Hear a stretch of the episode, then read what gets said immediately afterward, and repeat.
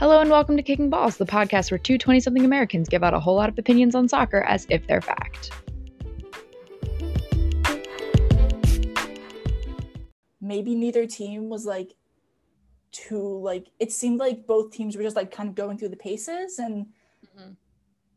were doing I their think- thing and it was it was like a draw but it wasn't it wasn't very exciting um, yeah. Well, neutral watcher it was not very exciting from a uh, a fan of Man City either. Um, I it was funny. I said to my sister before the game started, we were both sitting on the couch like during pregame, and I said to her because she's a Man U fan, and I turned to her and I said, "You know, this game's gonna be really boring. It's gonna end 0-0.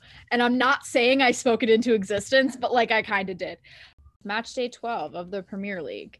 Not a little bit to talk about compared to last week, at least. Some late drama in the Aston Villa game. First of all, two red cards in that game. Which is Yeah, just saw that. And then an, an extra time goal. Always, always drama there. I was disappointed in Leeds not winning just because I like to see Leeds I win because I think they're fun. leeds has become my surrogate team Yeah, i will talk more later about why Um, okay, and then the the big match of the weekend that everyone was excited about, and then everyone was disappointed on. Uh, Man U, Man City. I too was disappointed. I was particularly disappointed. Um, but before I get into that, do you have any anything you want to say as a fan of neither team? it was underwhelming and I actually I actually don't know if it's because of the lack of fans. I think maybe like the atmosphere was just flat to start out with. I think actually I know. I'm saying I think I know this for a fact. I would bet my the entire contents of my bank account on the fact that if simply two changes to the starting lineup, uh Man City would have won the game by a lot. Phil Foden, Phil Foden, Phil Foden and and Torres instead of Mahrez. That's it. oh, if that starters. happened Oh, because yeah. Simply the fact that Phil Foden didn't see the game at all during this, like he didn't see the field at all. That's ridiculous. That's absurd. I- I'm sorry. Are you kidding me? is are you Pep kidding me? is he trying to only play because I thought that maybe some some managers with all the games are rotating a lot, like so Sure. they're changing a Sure, lot, sure, or is he just? But he isn't subbing at all. The game last week he didn't sub either. So the Uh-huh. question is, is he just trying to get 90 minutes out of his players and then playing?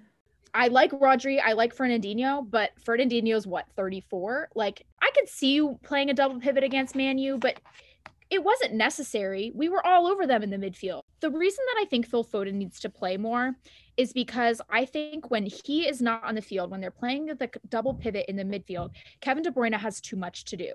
He has to do like the job of two people, essentially, the way that they work. In that either that or Raheem Sterling has to has to drop inside to the middle to sort of help him out. De Bruyne does a lot of things. He's fantastic, but he works best when there's a someone like a Phil Foden, or even if it's not Phil Foden, even if it's Bernardo Silva or Gundogan, whoever else. If there's not a second attacking midfielder in there, De Bruyne has way more to do. And when he has more to do, he still does it. He's still effective, but it's he's so much more free to do the things that he does best and be less frustrated about having to do all these other things when there's another attacking midfielder alongside him. And Phil Foden actually complements Kevin De Bruyne and the way that he plays really, really, really well. And when Foden is also on the field, you then get the best out of De Bruyne. So just the fact that A, we've seen them both play and they've played together and they play really well together. But the last several times Phil Foden has come into the game, he has looked phenomenal. I'm talking goals and assists. Like stats alone. He comes off the bench, he scores a goal or he has an assist. Like the fact that he didn't even I would have had him starting. I would have had him starting. But the fact that at 60 minutes when it's 0-0 and City honestly was was fairly dominant, especially in the first half, but even in the second half as well. Like that you're not like, "Hey, let's put Phil Foden in here, change some stuff up." And on the note of squad rotation is like, okay, yeah, there's squad rotation. They, there's a lot of games to be played. City's playing a ton of games. I get that. City has a deep squad. You can rotate guys in and out. I totally am on board with that. Do I think Stones is is in our starting two best 11 center backs? No, obviously Laporte is going to start ahead of him. But if you're going to rotate squads and Stones played well midweek, Stones is playing again this in the Manchester game. I'm okay with that. That's fine. Yeah. But Well, he didn't play badly either. Mahrez plays every single game. He starts every single game. And I don't understand why. Because you could literally, did you watch the full game? Yeah, and he sucked. I, I but, hate him. but not even does he suck. Like not even like is he not effective? It's like luke shaw had his number the whole game. Luke shaw was like you're my bitch. Like i got you. You're going nowhere. Because he only does one thing right? He cuts inside to his left. That's the only thing he wants to do right? And everyone knows that's the only thing he wants to do. And if the defender lets him do that he's going to be successful. Burnley. But if he doesn't if the defender doesn't let him do that, like Luke Shaw was not letting him do that, he's useless. He's going to lose the ball 85% of the time. yep. And you could see A, Ferran Torres comes in, and all of a sudden, Luke Shaw doesn't look that good anymore. And then he was running him Yeah. ragged. If you had had Yeah. Torres running him ragged from the first half, he'd have been exhausted by 60 minutes. Yeah, that's And what I saw. if Yeah. Even if Torres hadn't broken through him in the first half, he'd have been running him so hard. Like they would have either had to sub, he'd have had a card, or There would have been just more exhausted. chances. Like There also he- would have been more chances to get the ball into the box. He's more dynamic. You don't know what he's going to do. He could take you on the dribble. He could push it by you and run. He's going to cut inside. He's going to go to the end line. You don't know what he's going to do. And it's just like, I, and I just don't understand where Pep is coming from with Mahrez. I think that there are games in which Mahrez can be effective when you're not playing Man U, when you're not playing Leicester, when you're not playing Chelsea, what, like when you're not playing Liverpool, like when you're playing the Burnley. Burnleys and the Sheffields and the whatever, like, you know, the bottom half of the table, if you want to play Mahrez then because you need to rest your other guys, like that makes sense. That's what he's there for. But why is he starting and playing 60 plus minutes every single game? And I'm talking midweek games too. Like, I just don't understand. Like, and it's so infuriating, particularly because I genuinely fully believe if Foden and Torres had started that game, City would have won. I mean, yeah, I think too that like back to your point that you made about uh, Kevin De Bruyne, you could tell there was no like speed or creativity in your midfield really when he was by himself, right? Um, I felt no like driving force into the box most of the game. Like they had the ball, but I felt like nothing was happening. And I think that's like where Foden comes in because he'll take the ball and just drive right into the box. Yeah. And, And the other problem that's the is- type of energy you need. City can't finish for their life. Like City, there were four or five times when there really should have been goals. The one, the one time that uh, Gabriel Jesus made a great play, drove forward, slipped it across to De Bruyne, who slipped it through to Mahrez. I still don't know how he slipped that ball through. Oh, there. that was And beautiful. yeah. He missed it. Ugh. You know and then why, it though? rebounded out to, and then it rebounded out to De Bruyne, and De Bruyne hit it over. But it Do you was know a why? one-touch Because he took whatever, so but- long. Because I think he wanted it on because he wanted to foot. shoot with his left foot. Yeah. You were coming in from the right side. Shoot with your right foot. Oh my Yeah. god. It was he took one touch, which I think would have been okay, but then he tried to sneak another touch in, and then by that point there was no room. Yeah. But it was like if you had just taken one touch with your right, it would have been a goal, or at least a better shot than what you got. It should have been a goal. It should have been a goal. Yeah. And there were a couple other times when, you know, Sterling should have had goals and Jesus should have had goals and even De Bruyne should have had goals. Like they just You don't they have can't as bad finish of a right now. finishing problem as Arsenal, so don't complain Okay, about it. that's true, but uh, it's in particularly frustrating because this is the most defensively solid Manchester City has looked in probably five years. Actually, I don't want to say five years. I want to give Vincent Kompany some credit, but in the past years. in the past couple seasons for sure, even their two title-winning seasons, they were really suspect defensively, Yeah. but they just kept possession of the ball so much and were solid enough finishers that it didn't matter that they were suspect defensively. Now they look really solid defensively. Dias has clearly been a phenomenal addition to the squad, the best defensive signing that Pep has made the entire time he's at City. Like and and him alongside of Laporte and then even Stones. They look solid. Like I'm not scared of like making stupid mistakes on defense anymore. But the guys can't finish. It's it's so annoying. It's so annoying. Well, Your turn. my turn. Yep. All right. Talk well, about Arsenal. Arsenal is a big freaking mess. Um, did you watch the game? Um, I watched bits and pieces of it. You didn't miss it. I watched anything. the first half. I watched the first I turned it off at one played- point because I said, "See ya." After uh, maybe after this, Burnley scored. Anyway, so Arsenal lost to Burnley 1-0. There was a nice red card in the middle by Xhaka. I mean, what was he thinking? He literally strangled the guy. Like there was not I even like. I saw a see it? picture. I mean, like I saw a picture of it. it, that's proof of frustration and like inability to like stay grounded in the game because Yeah. there was no reason like Arsenal wasn't scoring but they had all the ball and like they were being like they were in the offensive third like they sh- they were moving towards a goal hypothetically and then Mhm. suddenly he has to go and do that it's like it's, it's Mhm. he's hot-headed he really probably doesn't have a place in our midfield like get him out though I don't know who you put in because we don't have any players so that's a whole different issue honestly, honestly, I think that Arteta needs to screw Willian, screw Lacazette. I don't need two relatively old guys trying to run our front line when midweek, even though we were playing like Dundalk, we had we have three young guys playing really, really well in that game up front. You might as well just play them in the Premier League because who cares? What do you have to lose? What do you We're have to in- We're in 14th place, I think. Like we're closer to relegation than we are to even the Europa League. So like honestly, like play Willock, play Nketiah, play Balogun, who is relatively young and relatively new. I mean, you have Saka in there. He's 18, but he needs some movement around him. He has energy, but he's not getting anywhere. So honestly, You're you're in 15th actually. oh no, what happened? We were only in 14th earlier. Uh, Leeds is ahead of you on points, dude. Damn it. Okay, so this is what back to my previous point. I've adopted Leeds as my other team. Not saying like they're much better, but at least they're an entertaining, like full on, like fun team to watch. Honestly, like it's not even like Arsenal. It's not like Arsenal is like exciting and they're still losing. Like they're flat out boring. Arteta wants to play to play out of the back. No offense to our players, but they're not good enough to play out of the back half the time, and they can't. So then we just lose the ball, and we have no midfield because Partey's injured, and like so many other people are not good. We don't have a midfield connect the ball to our forwards, so playing out of the back doesn't work. Um, anyway, yeah, we're in 15th place. I honestly don't think that Arteta, like, I don't think like firing Arteta is the answer. Like, I'm not on that bandwagon. I'm not sure if that's there, but it's really the players, I think. I think we all thought that their mindset after the summer was like really going in the right direction, and they've really just they haven't beaten anyone since they beat Man United. That's insane. Um, yeah. and they also can't score any goals. Aubameyang has scored like what one goal since he signed his new contract. like, And it was a PK. terrible. And against Man United, it was the PK versus Man United.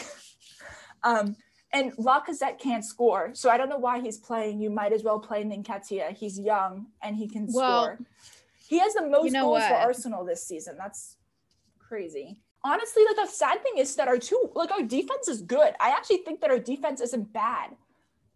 It's just like they get Everything else is screwed over. They get, they get- like honestly, Bellerin and Tierney on the wings are both really dynamic and really good. Like Tierney has been the bright spot of this team, I think. Mhm. And they put crosses in, but no one's getting on the back of them. Like, and Aubameyang, even if you're not scoring, you should at least be moving. He's not even like Yeah. trying to stretch back lines or even like trying to move within the defense. He's like irrelevant within the, within the game. Anyway, so I don't know who we're we're playing Southampton or something midweek, which uh maybe not Southampton. Wednesday. No, Southampton, but aren't is Southampton, in like fourth place or something? Southampton's good, so I'm not Yeah, expecting a win Southampton's out been of that. good. Um, just to Um, just to discuss briefly the other games um this weekend. Can we briefly Um, talk about why was Pulisic not in the team at all? I know this. I know this. Um, so Okay. Pulisic, Thanks. um, after he scored that last goal against Leeds the weekend before, and he stretched a lot for it, and he was feeling iffy about his hamstring, so they just rested him to be safe. They he was like, doesn't sound like Lampard wants to take any risks with um Pulisic whatsoever, especially going into um, festive fixtures. So they're just keeping him really on the safe side. It sounds like everything's kind of okay, but um He's injured too much. I don't know if you've talked about this this, ham but he's got this hamstring problem that is concerning but i'm hoping with this time when they're being extra extra careful with him be that he can finally get over that hump because I do I do think that Chelsea looks a lot better with him on the Was it last week where he literally kicked the ball backwards in front of the goal from two feet and there was no one in front of him? Like he literally bad. tapped it in, but he tapped it backwards bad. out of the goal. That was he looked like the defender. Every time he does that, my fantasy team cries. cries. All right. Yeah. Anyway, um, Um, one last thing I want to say about the Premier League game week. Um, Liverpool need to watch out. Fulham really outplayed them. They were really Yeah. lucky to get away with a point in that game, and I think it it brought up some. I had a, actually a really interesting conversation um, with my Liverpool fan friend about VAR, sort of sparked from that. Um, and I know everyone has lots of opinions on VAR, and there's a lot to be said, but that it all sort of boils down to what what the purpose of VAR is, right? And I think the Premier League has a unique issue for VAR because I don't see the same kind of controversy almost every single week um, in the Bundesliga or in La Liga either. Like they both have VAR, they both use VAR, and it seems to be fine in both of those. Like there's a controversial call like every now and then, but there's always controversial calls. There was controversial calls every now and then when there wasn't VAR. So I don't think that that's a, a controversial call is not a product of VAR, but the the volume of controversial calls, game changing controversial calls, I think are huge. I mean, you can we can argue about it all day about whether the in the first half Fulham earned a PK. I think they did. I had a whole argument about it. But here's the thing. From one angle on the video, it looks like he hits he maybe hits the ball. From the other, it looks like he definitely doesn't hit the ball. So if you have two angles that are t- you telling you two different things, then where what do you do? What's the point of VAR, right? is supposed to be for things that are clear and obvious. well, I think And the my problem other- is, is that like it becomes it, it begins to nitpick too much into things, mm-hmm. right? Like that the ref can't see. Like So that, I like think they that can't see themselves. I think the issue, I think the issue in the Premier League is that referees are not calling anything on the field because they're assuming VAR is going to catch stuff. But the problem is if it's not called on the field and it's controversial, it's not going to get called through VAR. So they need to stop being like, well, I'm not going to call it on the field because if it's a foul, then VAR will catch it. If you think it's a foul, call it on the field. You know what I mean? Like, because then if it's not, it'll get overturned by VAR. But it should only be overturned if it's clear and obvious, right? Like that's what's Yeah. supposed to be the rule. But there's a whole this time when it's not clear and obvious. And don't even get me started on offsides. I think offsides should go. I think it's the Dutch league that does the line It's thing it's where the- yeah, it's in the Dutch league, if the lines that you draw, if they touch, then it then whatever the call on the field was stands yeah, and that seems that makes so much sense to me because if the lines are touching then any offsides or non offsides thing is so minuscule that it didn't actually impact the play. Yeah, so exactly. it's negligible. I So- also think that like so many like I'm not saying like go look at the NFL for like how to do replay, but they do it in the NFL, they call it, and then what they'll do is they'll look at it and they can either say a call stands, which means that there's no conclusive evidence that it should be overturned, or they confirm the call.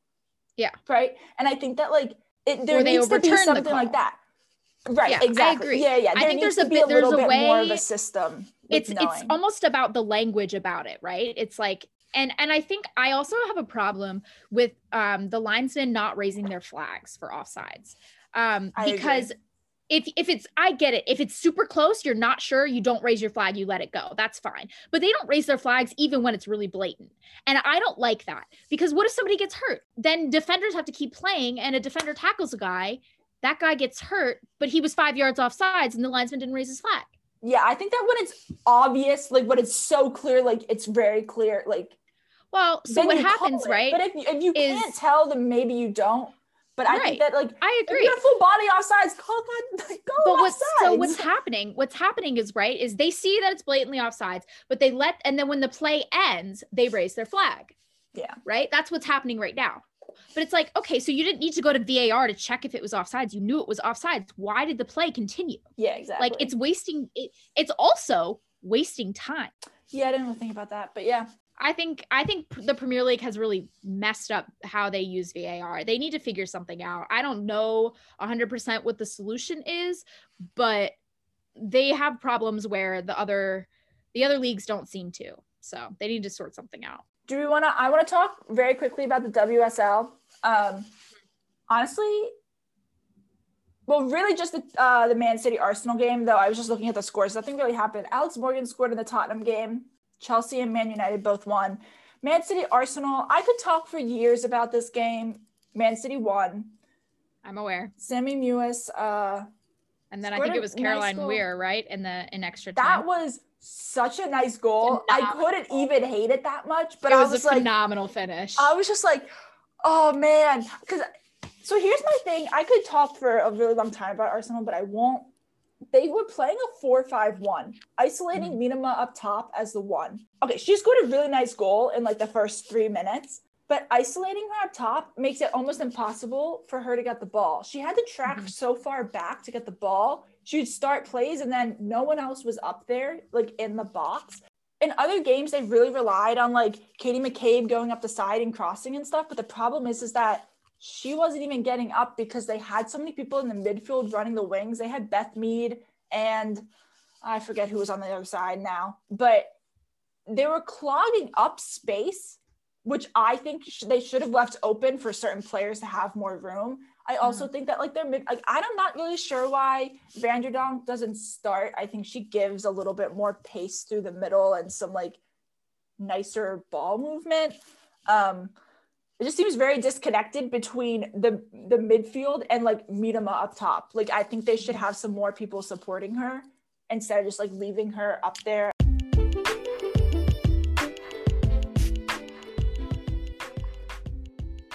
Anyway, two other two other quick things I want to not that quick. Well, actually one of them's pretty quick. Um Dortmund. Dortmund fired their coach. Um, I am I'm not mad about the decision. I'm pleased that the management at Dortmund was able to recognize um, that there was a despite the fact that they are largely doing all right. I mean, this week's result aside, Yeah. um, that they are largely doing all right and getting results, that there's a deeper issue there. There's clearly some defensive issues. They really rely on Haaland uh, to score goals, which is fair because he's a machine, but they need to be able to operate without him. him. So I'm I'm pleased that the management at Dortmund was able to recognize that there was a problem and sort of sort out try or sort of begin to make the steps uh, to sort out that issue. Um, obviously, the five-one loss was horrific, but Gio Reyna's goal sure was, was beautiful. I'm like, I like honestly, like if they had to lose like that, like at least he was the one to score like a beautiful. it beautiful. was a beautiful goal. the the, the, the, the first touch is insane. The kick into the goal is even crazier. Like It's it's a blown. beautiful goal. mind blown. But uh, it's overshadowed by how embarrassing they uh, no Dortmund's organization at the back. The organization, organization, and structure of their back line or whatever was just like we'll see how it goes. I'm not I'm not like pessimistic, but I'm not I getting my hopes up that be- there's going to be a huge change, but yeah. we'll see what happens. Um, on the other hand, Barca pulled it off yesterday. Barely. Um, just barely. barely. Although I I will say this about this game. Um it was the best I've seen Messi play in a while. Um Messi Yeah. has looked just uninterested for most of this year. It's like he just doesn't he just Doesn't didn't care. he he didn't Mhm. care enough to be dynamic, right? Like he just looked uninterested. Uh, he looked interested yesterday, um, which is the first I've seen in a while. Frenkie had a phenomenal game. He always plays well, He but a- he looked yeah. so good yesterday. So good. Do you know why I- he I played? almost wish didn't he? He played more farther up the field, so he connected. he did. He did. Yeah. Yeah. He was playing farther up the field. Um, I will say though, my dad and I were discussing before the game that we almost hoped that Barca was gonna lose, uh, if that was what it took to fire Koeman. Because I find it really Mhm. astounding that the management at Dortmund can recognize that they have a larger issue despite the result um, that they're getting and do something about it, while the management at Barca can watch their team stink it up week in and week out, not even finish first in their Champions League group, and they're what 10 points off the lead, maybe more, like 14. I don't know. They're not, they have games in hand, but like it's not looking cute. Um, in the in La Liga, and that their management doesn't see a larger issue. And we were talking about this earlier, the the Riqui Puig situation, and the rumors going around that it's uh it's sort of a an internal personal issue between him and Koeman Yeah. because he allegedly, rumor has it, leaked the news of them trying to put him out on loan. Um, here's my issue with that, right? Even if that's all true, even if Riqui leaked the, the that he they were trying to push him out, right? Even if he did that, and like all we have that he did that is rumor, right? Like, but even if he did, he is so clearly belongs in this starting eleven, and if if Koeman is trying to punish him for acting immaturely, then at the detriment of not just Riqui, but the entire club, then who's really acting immature here? That like I I'm just out here like, okay, so this 21 year old kid maybe got pissed off and like maybe leaked it or maybe his agent did or maybe he told his buddy and his buddy did or maybe he told his girlfriend and his girlfriend did. Like who know like who knows? Maybe he didn't do it at all. Like but even if he did like to punish not only Riqui but an entire squad and the entire club and the entire fan base and everybody because you have beef with this 21 year old kid? Like are you kidding me? Like how old are you? That just that kind of stuff just seems silly to me. It's like if you're going to be a coach it's not about your ego right? It's not about whether this kid likes you right? Like whatever you need to just go he's the best guy for there's nobody he's the best guy for the position there's a noticeable difference in the quality of barcelona's play when he is on the field a noticeable difference and it's like if this is really all over some petty beef about him maybe leaking something that's the dumbest thing i've ever heard Yeah, I don't know. I I might not be like an immediate Koeman firing bandwagon person. I'm not sure why. Um, i think I'm his not personnel saying that, I'm not saying like he needs like I'm not saying that he's been doing a good job. And I think the thing with Riqui Puig is like is not good. I guess also though it's been what three months. I guess I'm so I'm not like, issue ready. I'm not ready for it to happen, and I don't know. I think there's a, so many problems at the club.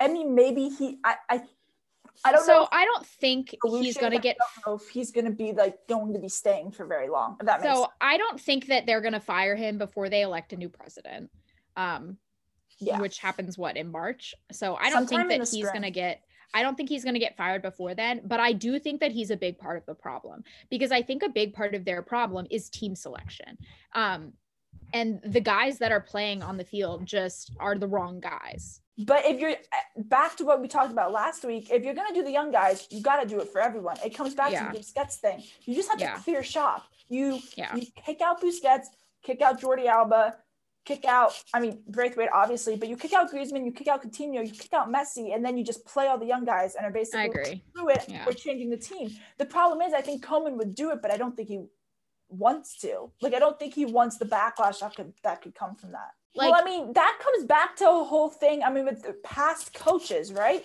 Is is that yeah how do you manage Messi as a player? Because it comes down to he's Messi he's the best. He's he's Messi, and I'm not saying like saying he's arguably bad. the greatest player of all time yeah. like, how do you manage him Like, how do you manage him? Because if you don't do as what like what he wants, he's gonna get pissed, and when that happens, you're right. People follow him. But the question is, is you have to be able to manage him because you have he- to be able to and i think that like it's been clear that you have to be able to manage him. And i think that the the upper management pissed him off so much this summer.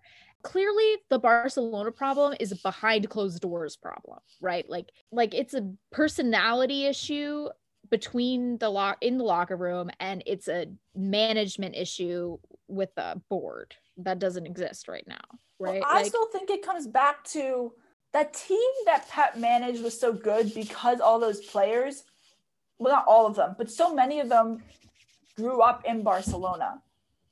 And they were all ingrained to have the same mindset, which is why I thought that Koeman actually might be, have been a good coach because he played for Barcelona, but it's not clicking.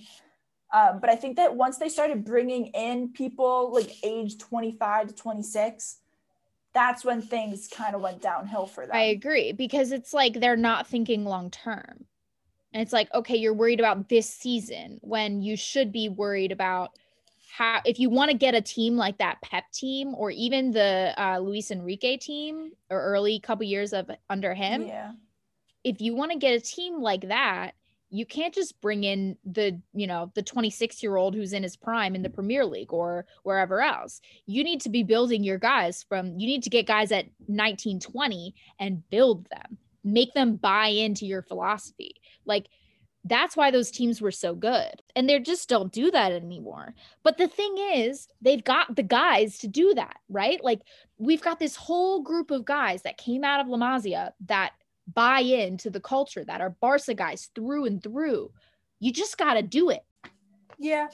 I don't know. It'll be interesting to see what happens at Barca. Honestly, like, well, I've said this. I don't really care if Messi stays, but I also don't don't, think that their solution is to try and hold on to what happened, like past years. I think that for as long as they try and do that, to try and please these players, they're never going to actually succeed. So honestly, Yeah. they they need to clean ship. Just and also just do it. We're gonna we'll suck. I don't care. I'll take some sucky ass years.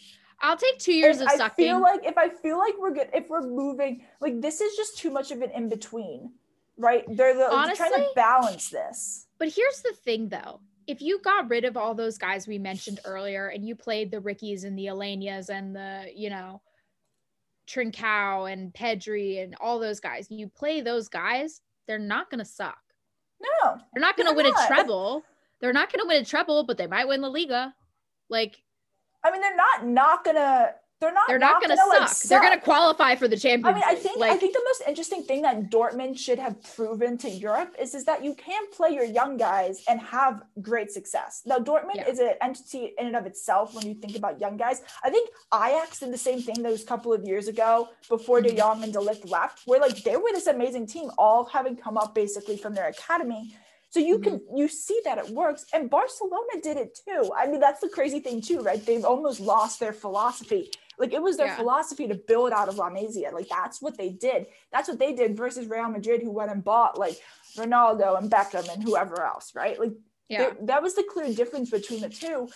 But I think that Neymar leaving was the catalyst for not only like the entire transfer market of Europe to royally be screwed, but also for Barcelona to be like, oh no, and run away from what they were used to. Damn it, Neymar ruining everything.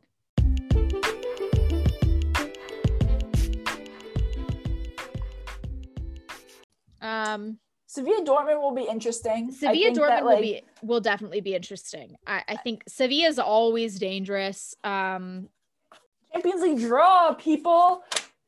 Actually, honestly, I feel pretty happy about it. Like I don't have this any- is um one of the least anything- controversial draws that I've round of 16 draws that we've seen in a few years. I feel like there's always one or two matches where there's somebody that won their group that just had no or I think it this stems from the way the groups were set up in the group stage. the groups weren't bad. There was no imbalanced group that was full of teams that you were like should belong. it just usually there were like three or four there were like a group where four of the team, all four of the teams were like at the on the lucky year they might finish second in their group like but you're getting two of them into the next round Yeah. and one's in the first place. And sometimes you even had two groups like that. So you'd get these teams that really shouldn't be first seeded and you'd get you know you'd get your team that how are these two guys even in the champions league and now they're playing each other and they're on to 16 what?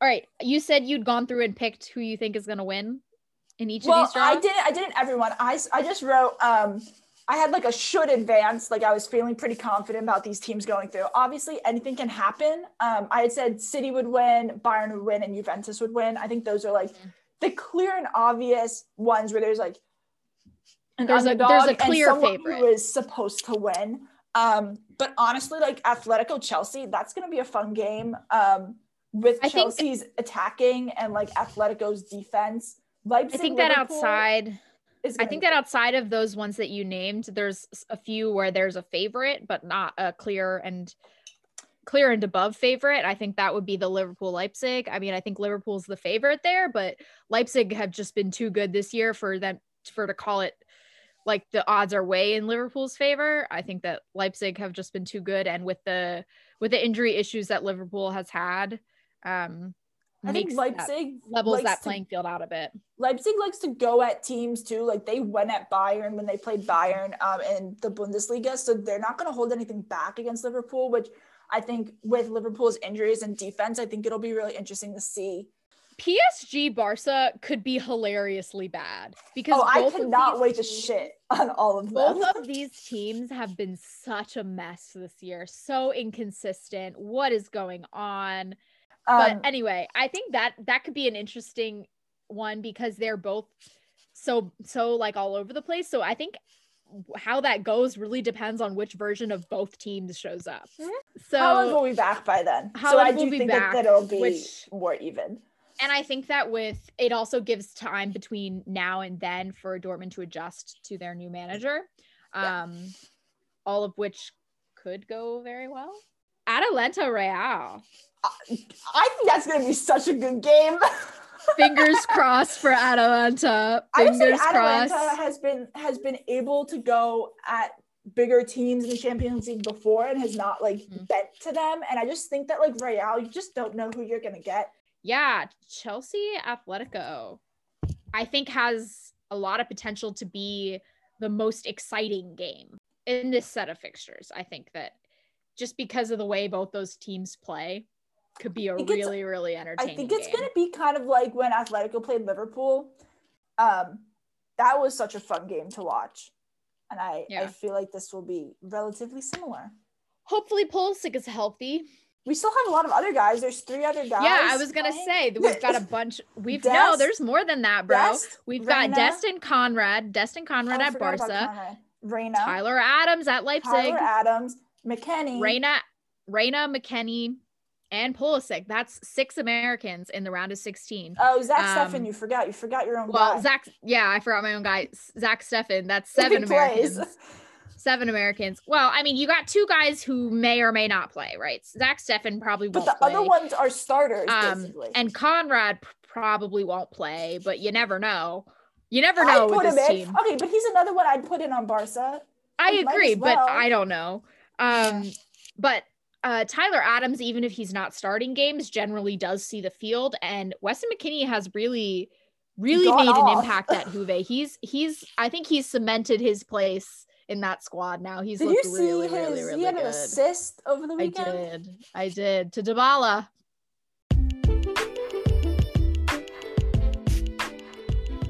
That's all for this week. We'll see you next week on Kicking Balls.